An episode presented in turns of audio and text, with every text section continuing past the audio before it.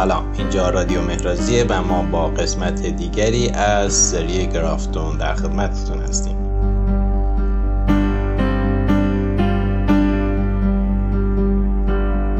در دقایق پیش رو به معرفی مرکز هنر سولستیس، اثر دیگری از معماران گرافتون ساخته شده در سال 2006 خواهیم پرداخت. با هم همراه میشیم.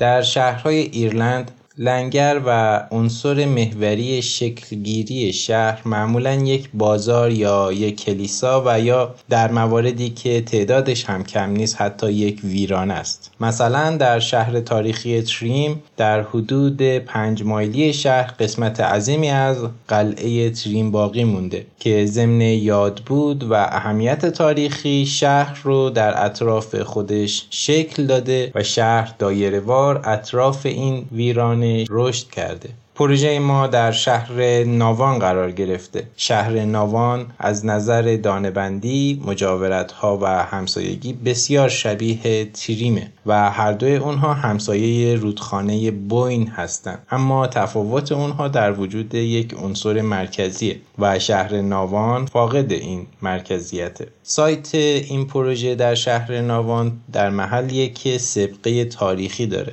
در این محل یک بازار قدیمی با ارزش تاریخی وجود داره که در حال حاضر تبدیل به یک فضای خالی شده که در اغلب روزها به عنوان پارکینگ استفاده میشه، البته به جز جمعه ها که در اونجا جمعه بازار برقراره. بخشی از این فضای خالی بازار قدیمی یک کریدور خالیه که در اون مناره های سنگی کلیسای شهر، سقفی بزرگ و سنگین با رنگ ارغوانی تیره رو نگه داشتن. اما اینجا ما یکی از سخت‌ترین و پیچیده‌ترین قسمت‌های شهر رو داریم به خاطر اینکه مسیرها و زیرساخت‌های شهری و همینطور جاده سازی اینجا اولویت دارن بر بافت ساخته شده و متراکم و این ایجاد و پیشبرد پروژه‌های زیرساختیه که به منطقه حکمرانی میکنه و بافت متراکم اطراف خودش رو تحت تاثیر قرار میده. سطح شیبدار زمین ما رو بر این واداشت که ایده پروژه رو به عنوان یک صخره دستساز در نظر بگیریم که از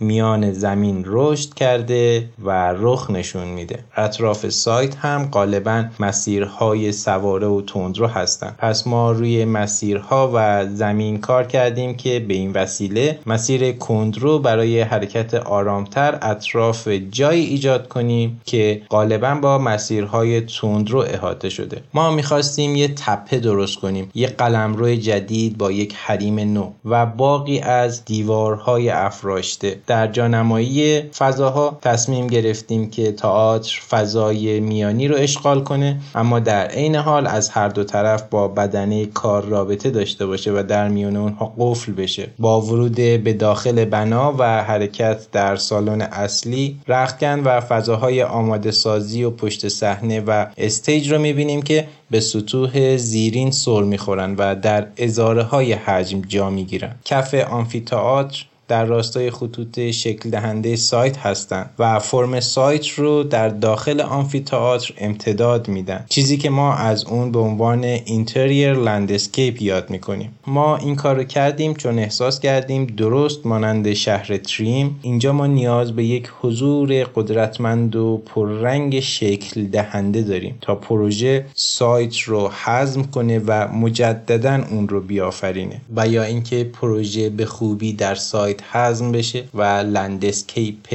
جدیدی با حضور یک ساختمان نو در میان اون متولد بشه. در اینجا پروژه سایت رو به عنوان یک ورودی، به عنوان یک سرمایه میگیره و محصول جدیدی خلق میکنه، آنگونه که این مکان فرهنگی جدید نقش خودش رو به عنوان لنگر و وزنه‌ای در شهر ثبت کنه و اون رو ارائه بده و در این نقش ابقا بشه. ما اصلا مایل نبودیم که در این سایت به عنوان یک شهر ایرلندی مداخله جدی داشته باشیم. اما در اینجا همونطور که به نظر میاد خیلی چیزها گم شدن، فراموش شدن و در نهایت از دست رفتن. احساس کردیم که به شدت نیاز داریم یه نقطه انرژی خلق کنیم که منشأ حرکت و جریان انرژی شهر باشه. این منشأ جدید و تازه شکل گرفته سبب شکل گرفتن یک رقص پویا و موزون با ساختمان‌های عمومی در همسایگی ساختمون مرکز هنری شد و شرایط و صحنه رو برای احیا و ایجاد و حتی شاید بازآفرینی اون مرکز تاریخی و بازار تاریخی مهیا و آماده کرد. توی این مرکز تاریخی ساختمونی بود که ما بنا داشتیم اون رو در میانه کار حفظ بکنیم. ساختمونی که طراحی و آفریده شده بود به عنوان تئاتر و دادگاه و ساخته و بازآفریده شده بود به عنوان تئاتر و گالری. به این صورت که در طرح اولیه ساختمون قدیمی تصور بر این بود که فضای دادرسی و دادگاه در طبقه بالایی تئاتر باشه، اما در طول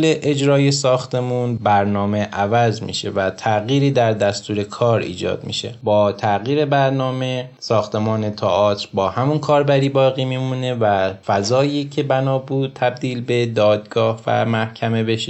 به یک گالری هنری تغییر کاربری داد.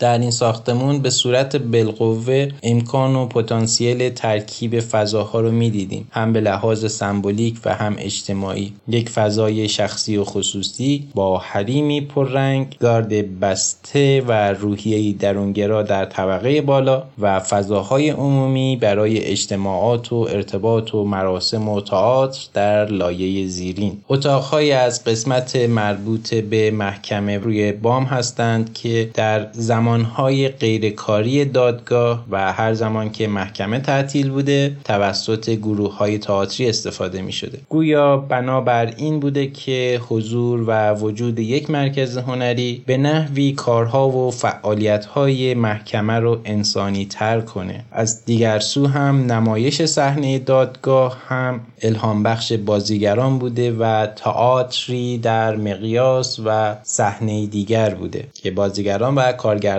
از اون الهام می گرفتن. اگر در قسمت بالا کاربری محکمه حفظ می شده بنابر این بوده که در روزهای غیرکاری دادگاه طبقه خود دادگاه به یک فضای نمایشگاهی تبدیل بشن، اما وقتی در حین اجرا برنامه تغییر میکنه و در طبقه بالا دادگاهی ساخته نمیشه، اونجا به کل و از بنیاد به یک فضای نمایشگاهی تغییر عملکرد پیدا میکنه. به هر حال پلان و دستورنقشه اولیه و طراحی ابتدایی که شکل گرفته بود به کل بنای قدرتی داده بود که ما دیگه نمیتونستیم تغییرش بدیم. به طور مثال 3 نقطه ورودی مجزا برای دادگاه و امنیت دادگاه نیاز بود که همون نقاط برای ورود به سالن تئاتر استفاده شد و هر دوی این فضاها در ورودی مشترک بودند و کنتراستی که بنا بود ایجاد بکنن به شکل متهم‌ها و بازیگران، قاضی‌ها و کارگردان‌ها، اعضا و کارمندان دادگاه و نفرات و اعضای تئاتر همچنان در روح اون فضا در جریانه و در نهایت این ماجرا یک مشکل و معضل خاص و ویژه هم درست کرد، چرا که جایی که قرار بود کاربری مختلف داشته باشه اکنون فقط یک کاربرد داشت. یک فضای آرام و تأمل برانگیز هنری از اون دست فضاهایی که دوست داری درش بشینی، فضا رو نگاه کنی، به افق خیره بشی و فکر کنی و یا چشم از آثار هنریش برنداری شده بود، نتیجه این که این دو طبقه در همون لحظه جدایی اون فضای آرام هنری به طبقه فعال زیرین وصل هم شده بود. وید خارجی که توسط کنسول‌های سقف ایجاد شده در اینجا اهمیت دوچندان میگیرن، چرا که حالا اونها چشم ها و دیدگان نظاره‌گر پروژه هستند به فضای عمومی زیرین. با استفاده و امتداد خطوط ارگانیک و طبیعت سایت در کف ما احساسی از صمیمیت تولید کردیم. این چیدمان یک رابطه پویا بین کاربران و استیج به وجود میاره و احساس نزدیکی و ملموس بودن ایجاد میکنه و با بهره‌گیری از فنون پرسپکتیو و نمایش فضا رو در دسترس جلوه میده، با یک دید مقبول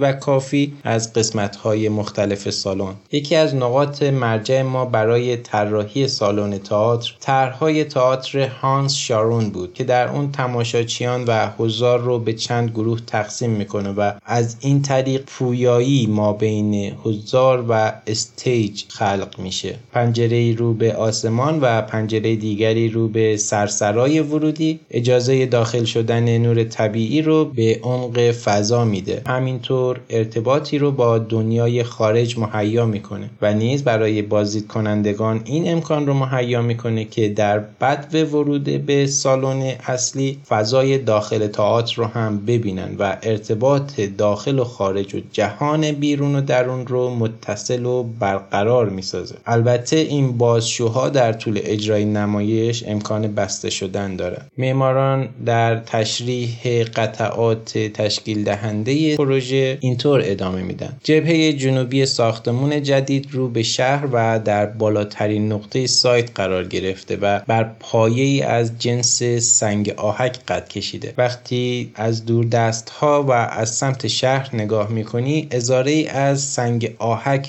جبهه جنوبی بنا رو فرم داده و همگی اونها بر فراز پیاده‌روهای شیبدار و جاده‌های اطرافش قرار گرفتن. دیوار مارپیچ حیات اصلی و سالن به گونه‌ای طراحی شده که مانند یک پرده عمل میکنه، با درجات متفاوتی از تیره و روشنی، وضوح و شفافیت و ماتی که فعالیت پشت دیوار رو نشون میده، اما نه به طور کامل و آشکار. در طول روز توجه ها رو جلب میکنه، مخصوصا در عصرها و غروب ها که مانند یک نوار از جنس نور دیده میشه که بالای مسیر پیاده رو معلق در هواست و حضار از لابلای این نور و سبز روشن گیاهان اطرافش مانند سایه‌های بازیگوشی به نظر میان که مشغول سایه بازی هستند. توناژ رنگی خاکستری سیاهی که در اسلب‌های مرمریت کار شده در کف کنسول‌ها، پله‌ها و ادامه اون در کف پیاده راهی که زیر کنسول‌هاست، همه افراد و عموم رهگذران رو به قلمرو و حوزه فضای هنری و تئاتر دعوت میکنه، بدون اینکه در مسیر حتی دری تعبیه کنه و بازدید کننده ها و مردم رو از هیچ دری قصد نداره عبور بده. این متریال ها با گذشت زمان کم رنگتر و محوتر میشن و به این دلیل انتخاب شدن که با نقش و منظر سقف کلیسای مجاور هماهنگ و دارای هارمونی باشن. روی قسمت های مختلف کلیسا از سقف تا ازاره ها و پای ستون ها رد سفید فسیل دیده میشه. برشی که در سقف پروژه در طبقه بالا ایجاد شده نمایی از گالری طبقه بالا رو نشون میده که به یک شاخه نور اجازه ورود و فرصت دیده شدن میده تا درب ورودی رو شاخص کنه و در انتها در بحث سازه پروژه معمارها اینگونه ادامه میدن: در واقع دیوارهای افراشته و بالا بلندی که باغچه رو محصور میکنه و کل بنا رو تنگ در آغوش میگیره تیرهای بزرگ ایستاده‌ای هستند که امکان دستیابی به دهانه‌های با مقیاس بزرگ و مهار کردن این دهانه‌ها رو مهیا میکنه. این تیرها الزام و نیاز به ستون و تکیه‌گاه رو به حداقل میرسونه و این فضاهای باز و بزرگ داخلی رو سبب میشه. 3 دستگاه پله مستقل که برای دادگاه لازم بود همگی در کنار کنار هم سه تکیهگاه اصلی و ساپورت مهم سقف هستند. راهپله مختص متهمان امروز برای دسترسی به پشت صحنه، اتاق فرمان و همینطور تحویل آثار هنری مربوط به طبقه دوم استفاده میشه و راهپله قضات دسترسی و مسیر به خزانه‌داری گالری رو تأمین میکنه و راهپله آخری هم برای استفاده بازدید کنندگان و مردمه.